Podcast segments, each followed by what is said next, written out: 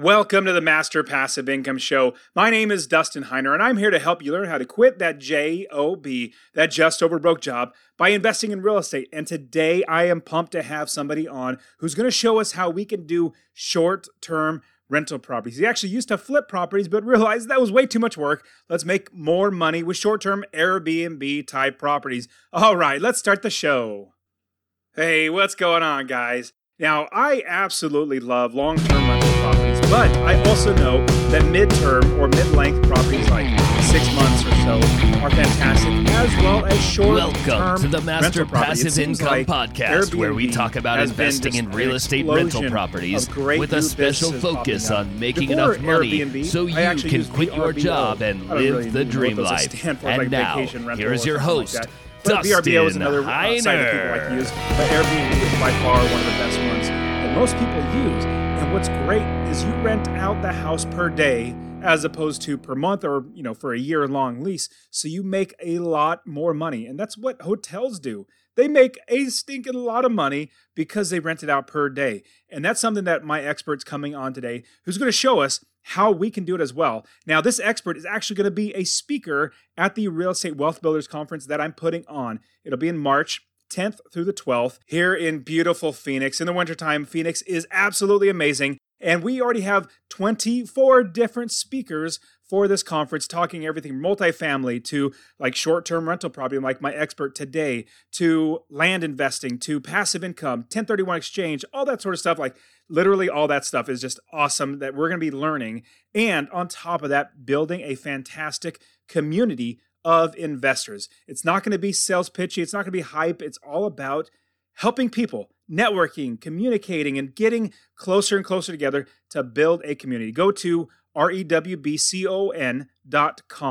Rubicon.com. Also, ooh, use my promo code. It's easy. It's the word Dustin, my name. Just use the promo code Dustin, and I'll give you $50 off of the ticket because you're a part of my community we're going to use this, or I'm using this for Master Passive Income Meetup. I had a bunch of students asking me, well, goodness, can we have a meetup, a regular meetup for all the Master Passive Income students that invest in long term rental property? Says, that's a good idea. In fact, let me put on a big conference where we can invite all of these other great speakers who have their own audiences. We are going to invite all of our audiences come together to make a fantastic community. And so we're going to have a master passive income meetup. We're going to have all of these great speakers, their audiences, and meetups, and community, and teaching, and coaching, all that sort of stuff. It's going to be fantastic. Remember, use the promo code Dustin, D U S T I N, and go to rewbcon.com, R E W B C O N.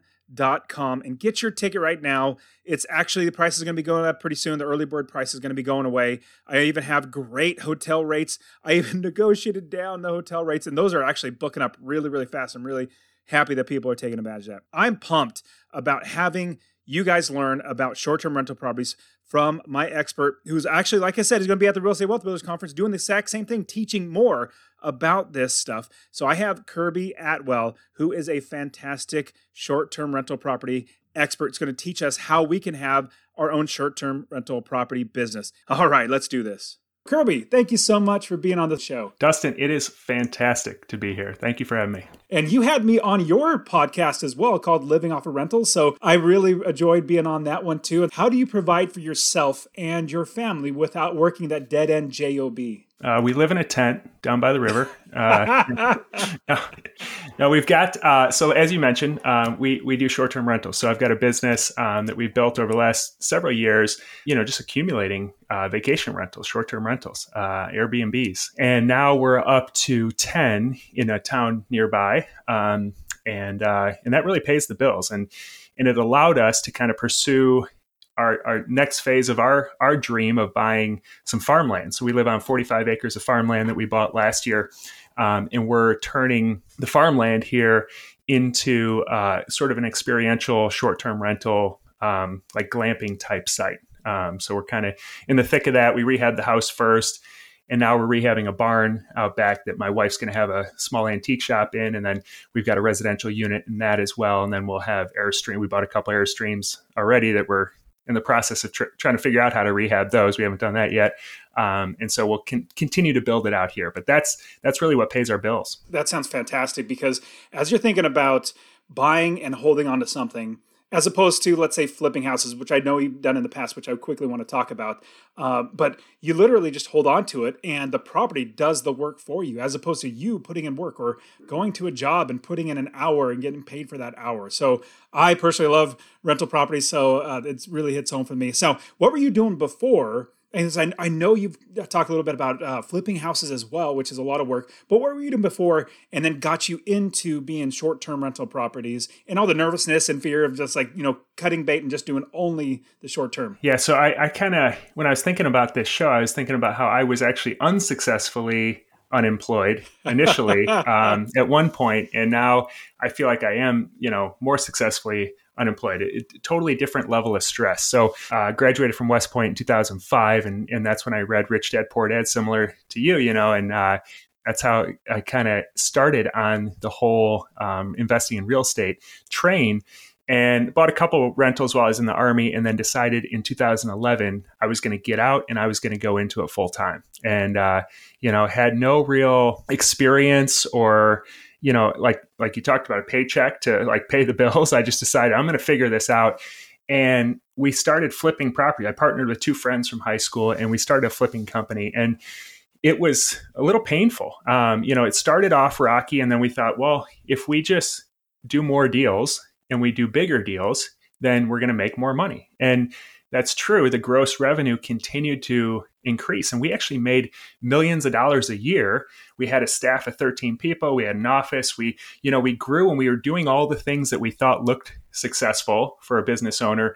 And then we realized, or I realized five years down the road, I looked at financials and I'm like, I am nowhere closer to financial freedom than when I started this. And I thought back to reading Rich Dad Poor Dad, and that was the whole reason I got into real estate investing in the first place. But I had accumulated no assets, and all the money that we made, we poured right back into the business. And so it was this perpetual hamster wheel that we we're on. And over time, we just had to work harder and harder because we're doing more deals and there's more chaos, more problems. Um, and so at that point, is when I decided, you know what, if you guys want to keep continuing on with the flipping company, by all means, I said I, have got to do something different, and that's when I started uh, my current company, Greenbat Homes, and I started with long-term rentals initially, and then converted to short-term rentals once I discovered those. Now that's a huge transition between. Obviously, it's in real estate; it's in the realm of real estate, which is great. But when you're flipping, you're not investing; you're literally doing work to get something that is you're hoping the value is going to go up. You're hoping you buy it right because we know you make your money when you buy the property, you realize it when you actually sell it. And so you're hoping it's going to go up after all the work that you put into it, all the money that you put into it, and sell to somebody else. But transitioning that now to where you're doing long term or short term rental properties is so much better because, like I said, it literally work the property works for you. I mean, it's just it's so fantastic. If you can get in that door of getting that first property the second property comes so much faster and the third comes much faster. Now, Kirby, as you were making that transition, what was the first property not necessarily like the, the terms and everything but when you got that first property because you were flipping but then you had to transition to now getting a long-term one long-term rental property and then from there transitioning to we had multiple into short-term rental property talk to us about that process and if we were to get started and we wanted to get our first either short or long-term property what would you suggest is the right way to get started in getting our first property? Yeah, I, well, I found myself after you know five years of being owning my own company, having no job, uh, you know, being my own boss. I found myself right back in the same position I think a lot of listeners are in, where I went back to work. You know, I there was a nonprofit that I was passionate about in in Chicago that was you know growing really quickly. And the the guy who started asked me to come on as a COO so I went back to work while I was building this rental property portfolio. I'm a big supporter of vets. And so I f- found out about this this program where veteran homeless vets could get a voucher. It's called the HUD VASH program. And they can get a voucher and it pays for their rent. And so it's similar to like a section 8 program. And uh, and so I started rehabbing properties and and placing homeless veterans in them. Um, and that's how it started. And, and the cash flow was pretty good because the program, if you buy in the right area, will pay you above market rents because you're taking on quite a bit more risk uh, housing a homeless veteran than a qualified tenant. You know, it, it was still it, it it worked really well because I had the rapport with the veteran. I, you know, we kind of came from the same background, and and so that grew while I was living in Chicago or the Chicago area and then we moved to Northwest Indiana, um, over an hour away, and and it, uh, it, it doesn't work in Northwest Indiana, and it, w- it became very difficult to manage those properties in Chicago. And I tried a couple different property managers, and it just wasn't. Uh, it was a very management intensive type of investment to to have. So that's when I discovered uh, uh, vacation rentals because I realized I don't want to buy like the one percent type rules that you hear about, where you know you're buying a property and it, it's just going to kick off one percent um, because you know I, I want to get out of my job as quickly as I can. You know I want to have the ability to leave my job, which I think a lot of people can relate to who are listening to this. So um, so my wife and I sat down and, and we we tried Airbnb in our basement when we first moved over there. We converted our basement; it's a walkout basement to an apartment and it just worked incredibly well. Um, and and so we decided, you know, if we can scale this, and we did some just rough math, we're like, if once we get to eight properties, I would feel very comfortable. I'd be making more than I'm making at my day job, and with all the other stuff that we have going on, um, that that would be I'd feel fine to to leave. And so um, so we started just building and, and, just one at a time, adding it. We'd, we'd buy properties that were a little beat up and, you know, rehab them and add some equity to them and, and they'd cash flow like crazy. And, you know, about a year ago, I, I felt confident again to leave my job in a very different situation where I'm living off passive income. I don't have to go out and do a deal. I'm not in hyper acquisition mode anymore where I have to get four deals this month or else I can't pay my bills totally different. Um, and so that's kind of how the transition occurred for me. That's terrific. And I remember for me realizing that, man, my expenses are literally taken care of now. I don't need to work as opposed to needing to work to be able to feed your family and paying for your mortgage and things like that. It's it's just amazing to actually have that, you know, switch in your brain flip like, "Oh wow, this is just this is yeah. different. This is good. Let's do that." Yeah, you almost okay, have so, like a, a a nervous twitch or something like you're doing something wrong like you should be busy you should be like going to a job or looking for new deals so it's kind of weird it took me honestly kirby it took me about three years to eventually get that nervous twitch that you just mentioned yeah. out of my system because yeah. i would always be thinking man i should be doing something right now but now it's been five or six years now and I, it's literally out of my brain yeah now anything that i do any business that i create anything that i'm doing for the future it's all passive income it's all how can i get a business built. How can I create passive income? Basically, not take my time, like work one hour, get paid an hour. So, yeah, that's what I'm consciously focusing on now. Okay, so you went from long term to short term, but, but I mean, I got to ask the elephant in the room, at least in my brain, is oh my goodness, short term. Let's say, for instance, it happens again, which we know it did happen in 2020, March of 2020. Everything got shut down for COVID, and he's no traveling, refunds, and all that sort of stuff. It was it was pretty bad. Obviously, everybody yeah. everybody went through it.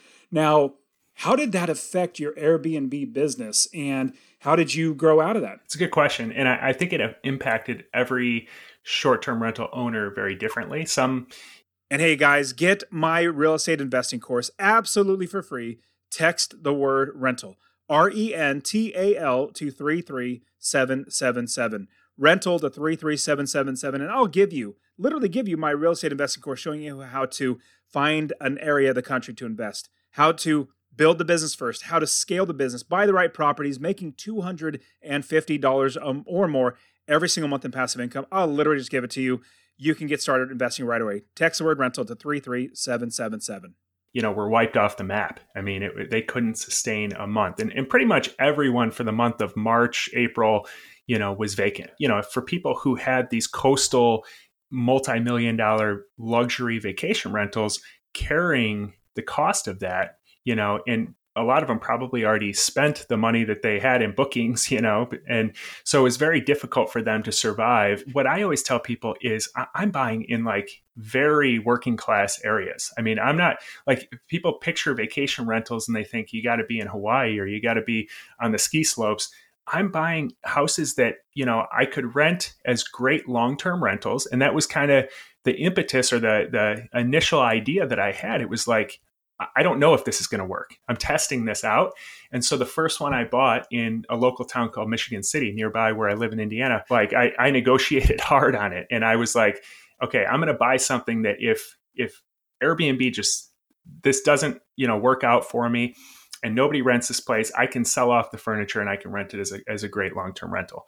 And it just took off. I mean, it, it, the bookings started pouring in, and I was like, this is great. I got to I got to scale this. But every property that I've bought so far, if tomorrow the city banned it or uh, COVID number 18 or whatever we're on at this point happens again uh, and shuts everything down, you know, I can just flip a switch and convert these into long-term rentals and they're really nice long-term rentals. I can probably demand more than the the typical market would handle or i could rent them to nurses or i could rent them you know to on kind of a medium term basis and there's some options there so. Yeah one thing that i've heard of and I, w- I actually thought you know what? It might be interesting to try this whole new term that came up but I just I decided not to. And this was before COVID happened. But it's a term called rental arbitrage.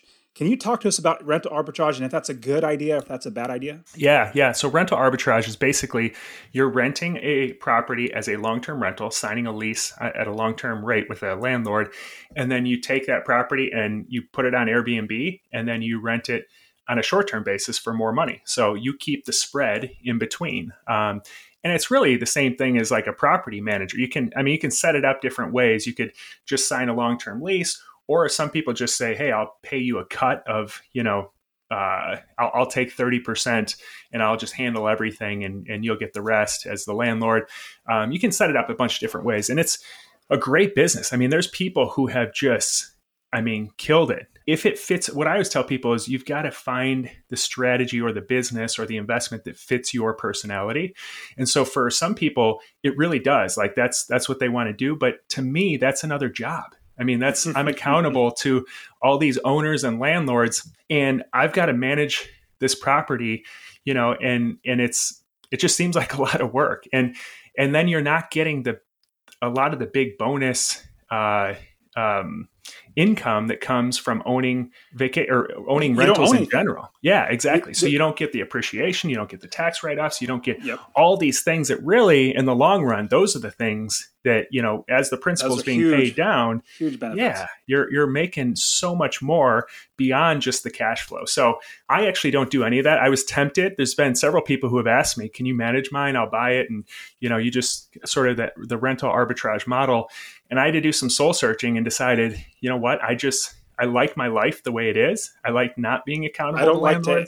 I like to not yeah. answer anybody too. Exactly. Yeah, exactly. exactly. Yeah. So and so on I top do, of that, yeah, I'll, I'll, quickly add. On top ahead, of that, yeah. you're also having to fork out a lot of money to furnish the property, and those are depreciating quote unquote assets. Yeah. They're not assets, they're liabilities.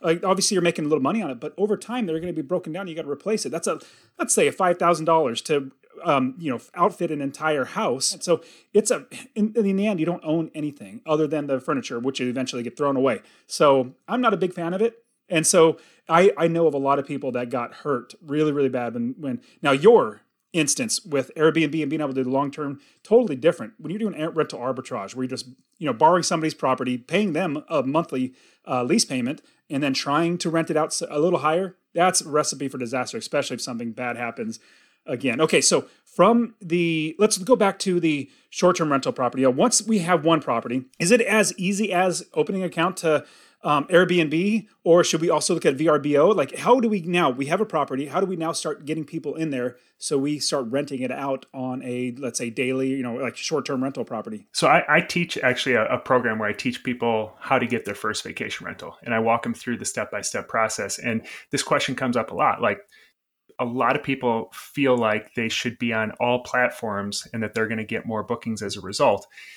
Right now, there's this huge differential between supply and demand in the vacation rental space. After COVID, a lot of people stopped using hotels. Um, they, you know, they didn't want to stay in hotels with shared walls, and so they started renting on Airbnb. People like my parents, who previously had never rented on Airbnb, and now they won't rent on anything but Airbnb. They won't go back to hotels because you can get a whole beautiful house for the same price as a hotel. There's way more users, and every year it just keeps climbing. And so, what I recommend to people is just put it on Airbnb initially because that is the elephant in the room. That is, they have the mass market share. I mean, they, it, it's just the amount of property, like, I think it's all the other uh, major hotel companies combined don't have the same revenue as Airbnb just wow. by itself, and and it's it's crazy how much uh, market share they have. So you know to think that well i'm not going to get bookings on airbnb by itself is is a little silly when you look at the size that it is um, and also what you're doing on airbnb is you're building a name for yourself so every time somebody stays, they leave you a review. And it's just like Amazon. When you go to Amazon and you try to decide on a product, the first thing you're looking at is the star rating and the customer reviews. It's the exact same with Airbnb. So you want to build up those reviews on one platform, not spread it out and then you know you also build a name as a super host and um, and, it, and it just gets your property ranked higher. So when when you're starting with your first one i just recommend just putting it on airbnb. And then as you grow bigger you know now we have a property management platform that kind of sits in the middle and we just make changes on that and then it pushes it out to other platforms. So we are on multiple platforms but it's the same amount of work because we have sort of a middle uh, software that that that pushes all the same change. I don't have to go to five different platforms and make changes to a pricing or anything like that. You know, but that's I don't think it's worthwhile to pay for something like that with your first vacation rental. Yeah, especially when you could do it yourself. And if you're just putting on Airbnb, like you said, that has the demand. The people are literally there. And so why would you really why'd you make it harder on yourself? Just put it on Airbnb, which I traveled through Europe in 2018. Yeah, it was 2018. Went six weeks through Europe, 11 different countries, and 95% of the stays were at an Airbnb all over the, those countries. Rarely was it a hotel. It just probably because couldn't find one, an Airbnb, and then just the hotel was either the right price or something. But it was so much better doing it Airbnb. And then 2017, I went to Japan, six weeks in Japan, Airbnb the entire way. And so it's just, yeah, it's fantastic to use that. Now, the biggest reason why I see utilizing short term rental properties is you're renting it out per day as opposed to per month or per year, you know, like a yearly lease, long term lease. Now, talk to us about the expenses that are going to come from having a short term rental property, but then also it offsets with making more money. So, talk to us a little bit about the numbers of having a short term rental property. It's funny, I actually just posted because I was reviewing, you know, our performance on Airbnb recently, and um, I just posted in the Living Off Rentals group about com- comparing the exact same property. So, we, we own a split level property in Michigan City, and, and this is our best performing property of of the 10 but um, it's just a, an average split level it's not like this is like a luxury vacation rental or anything like that in our slowest month november uh, we we made it was uh, right around $3400 um, on this property that would rent for $1500 as a long-term rental um, so I bought it for 75 75,000 a few years ago. We had to do a massive rehab. It was a hundred hundred thousand dollar rehab because it was like a hoarder type house. I mean, it was it was a big one. In our slowest month, we just made over thirty two hundred dollars, and we're already booked at over fifty two hundred dollars with eleven days in in oh, wow. uh, in July. That's our high our our busiest month. So we're gonna make if if everything books up in July, which I would anticipate it would because we're already booked with 11 days and it's November now. Uh, it'll make over 12 grand on a property that will rent for $1,500 long term. Um, now, that's not just any property. You go out and buy just a random property on the, the corner of the street and you, you, you know, you're going to make eight times as much on Airbnb, but it's pretty common to make two, three, four times as much. And so you, you know, you're, you are going to have the extra expenses. You are going to have utilities. You're going to have grass cutting, snow removal. Um, you're going to have, um, you know, um, what are some of the others that that tenants typically pay? Uh, oh, cleaning fees. You're going to have consumables. You know, the internet, toilet paper. Yeah, internet. Um, so, so you know, you definitely do have more expenses. But when you look at potentially, th- you know, two, three to eight times as much of gross revenue, you're making drastically more as a short-term rental. A lot of times on the exact same property. We really didn't do anything different to this property that other than furnish it um, than we would if it was a long-term rental. Man that's that's fantastic. And i know that it is a little bit more expensive with property management. Now turning over a property i always get a little more like not necessarily say concerned but like just that thought of like oh man well, because my long-term rental properties, I literally don't do anything, and I tenants move maybe once every two years, three years. I get it's yeah. so it, there's no there's nothing going on. But if you have it to turn over every day or two days or even like four or five days, that's some work you gotta have to do. Plus, see if you're gonna have somebody manage a property, they're gonna be paying more.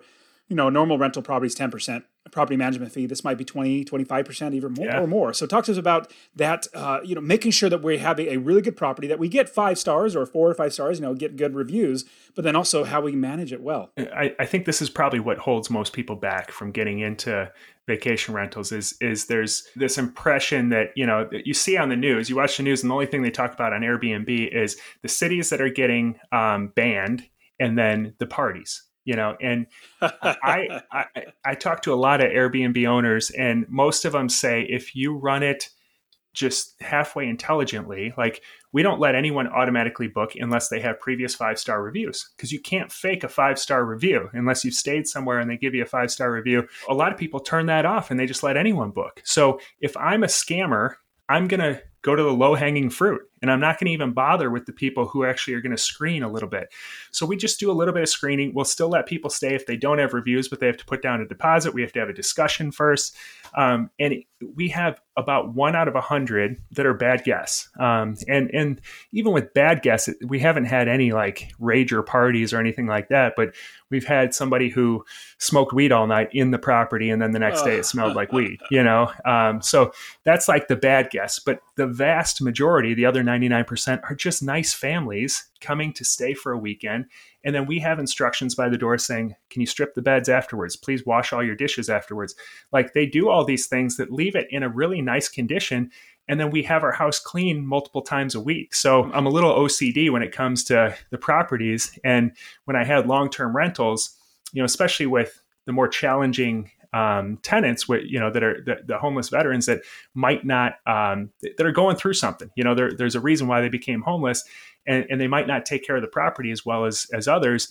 At a year later, when their their you know lease is up and they're moving out, I'd have to rehab that property over again. But now my properties stay in tip top condition, and and there's the occasional you know touch up of of different things here and there. But we can go in between guests. Our handyman will just show up and they'll fix a lock or they'll touch up the wall or whatever, and they just stay really really nice. And so I love that about vacation rentals. That's great. And I love having systems in my rental property business for long term.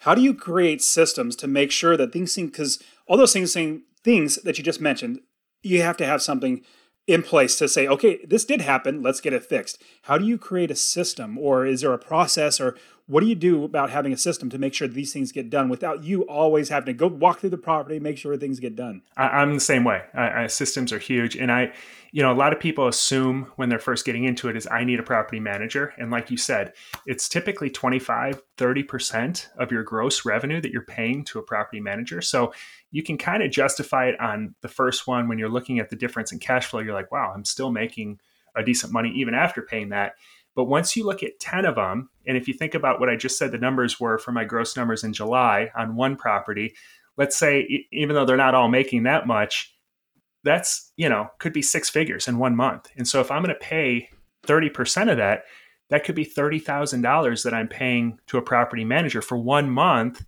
And they, you know, they're not really uh, like I can do what they're doing. I could have hired a whole team of staff to to do what they're oh, doing. Yeah. So get so employees do, and they're doing it. Yeah, absolutely. Yeah, exactly. So I'm a big advocate for self management, and really, it all boils down to two people. It's your cleaners and your handyman. I have really great cleaners in place, um, and we compensate them well, um, and we take care of them, and and they're super reliable. But we have backup, you know, uh, redundancy, so that you're not relying on one cleaner to do all the properties. And then the, the handy person, you know, they're we pay him 15 bucks an hour and they do pretty much everything. I mean, goes, the guy goes and cuts the grass. Uh, it, it's a, a 20 year old kid in the, I call him a kid, you know, he's in the National Guard. Um, and he, you know, he's worked construction in high school and he's really handy. And so, you know, he just wants to work as many hours as he can. And so he'll go fix little things here and there. If it's something bigger than he can handle, he'll call the plumber and bring in the plumber and have them do it or whoever he needs to bring in. And so, um, so most of that, like we'll have turnovers. Like right now, we have turnovers, several turnovers today, and I'm not involved in any of that. You know, I'm I'm notified if there's something that that needs to be you know bigger than what the the cleaners or the handyman can can handle, but um, it's very rare. So are these people W two employees or contractors like per piece? They would go out for a day to clean, and that's when they get paid. Contractors. Yep. Yep. All my whole team is all uh, contractors paid based on the, the, amount of hours they work, or the cleaning crew is is clean paid based on the house. So it's most of them are, are right around a hundred dollars.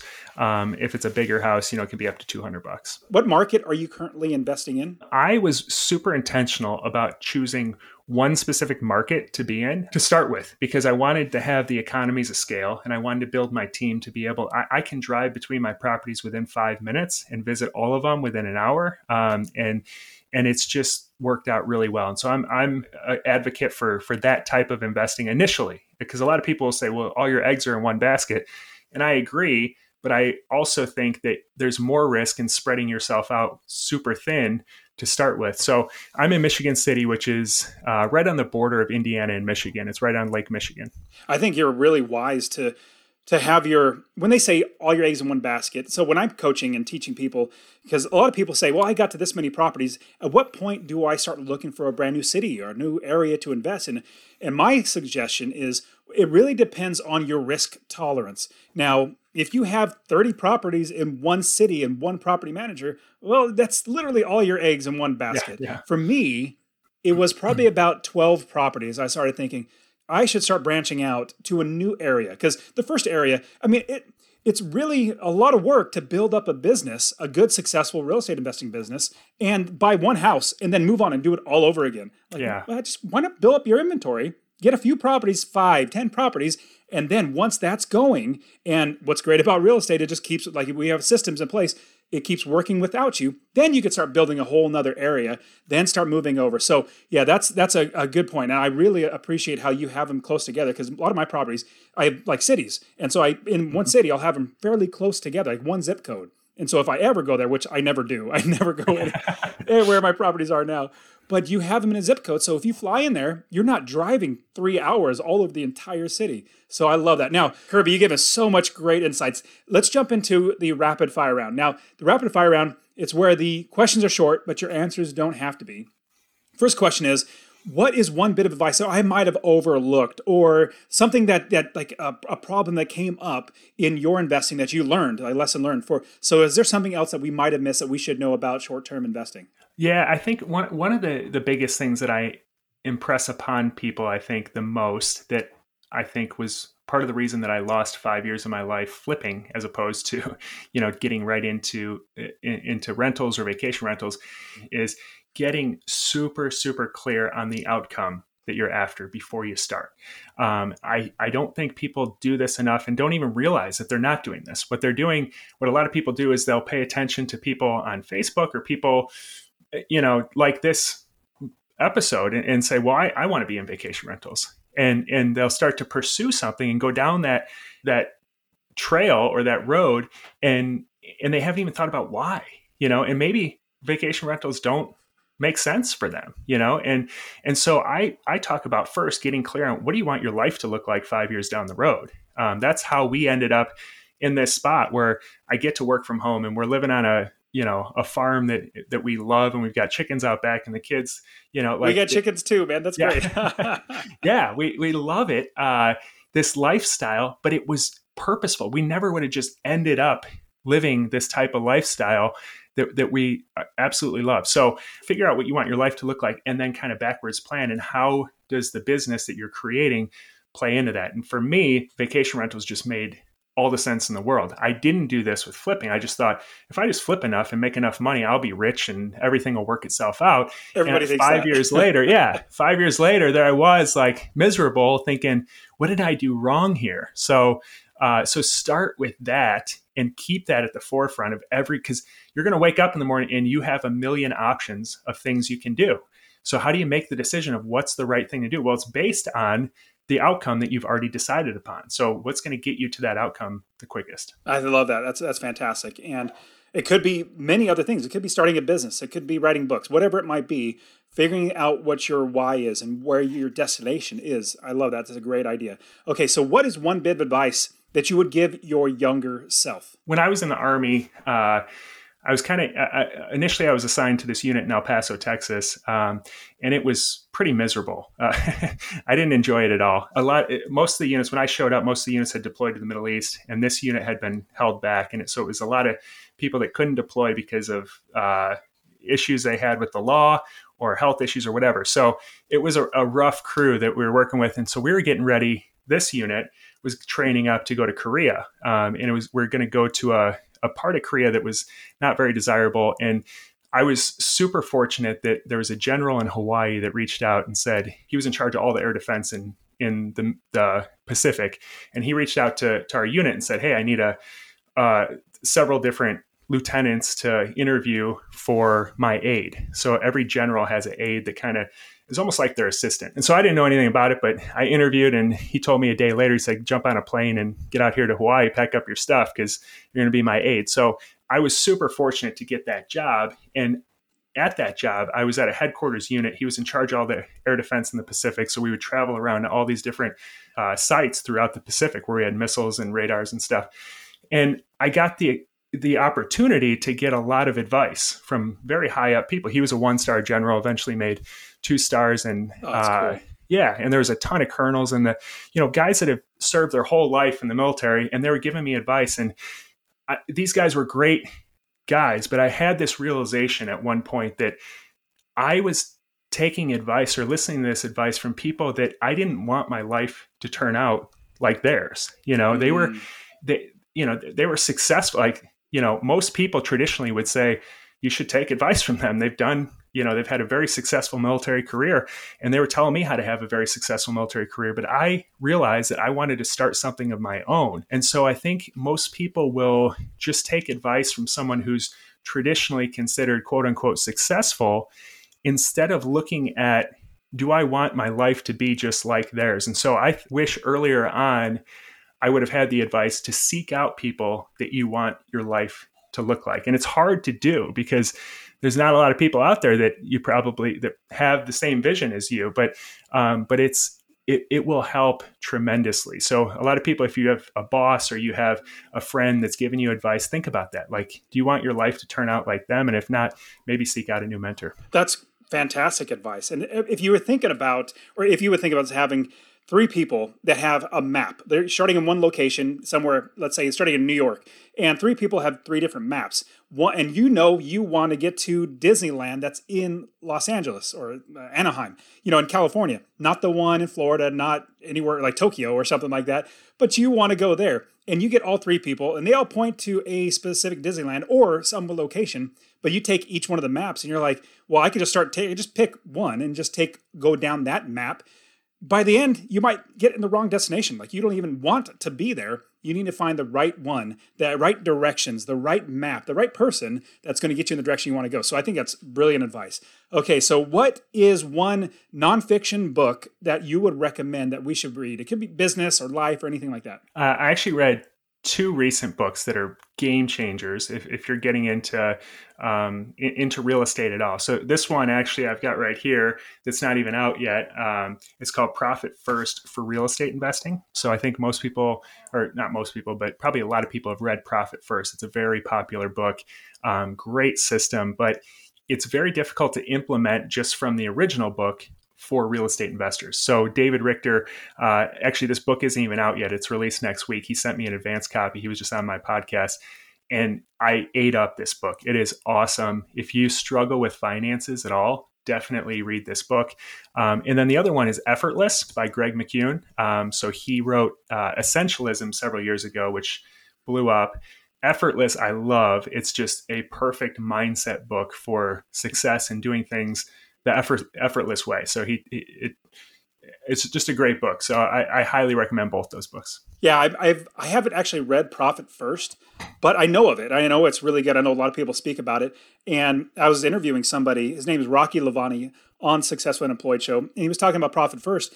And I was explaining my business model. He's all, "You already do Profits First, like from back when you started in yeah. 2006." Because I always said the only goal was making $250 a month, and I make sure that every property that I buy, that's already accounted for. You know, that's profit first. Now, obviously, there's a lot more nuances and everything to do it right. I'm like, but as soon as he told me that, I was like, huh, that's yeah. why I don't have to work because I literally have my income. Exactly. Yeah. Oh man. Awesome. So Kirby, man, you give us so much great advice, and I know you have courses, and you also show people how to do the short term and stuff. So how can somebody either find that or find you, or listen to your podcast, and find you online? I have uh, a podcast. I just had uh, you on. You were right after Robert Kiyosaki. He was episode number 100. Um, and it's Living Off Rentals podcast. Um, and I've just had a ton of fun doing that. I've got a YouTube channel with the same name, Living Off Rentals.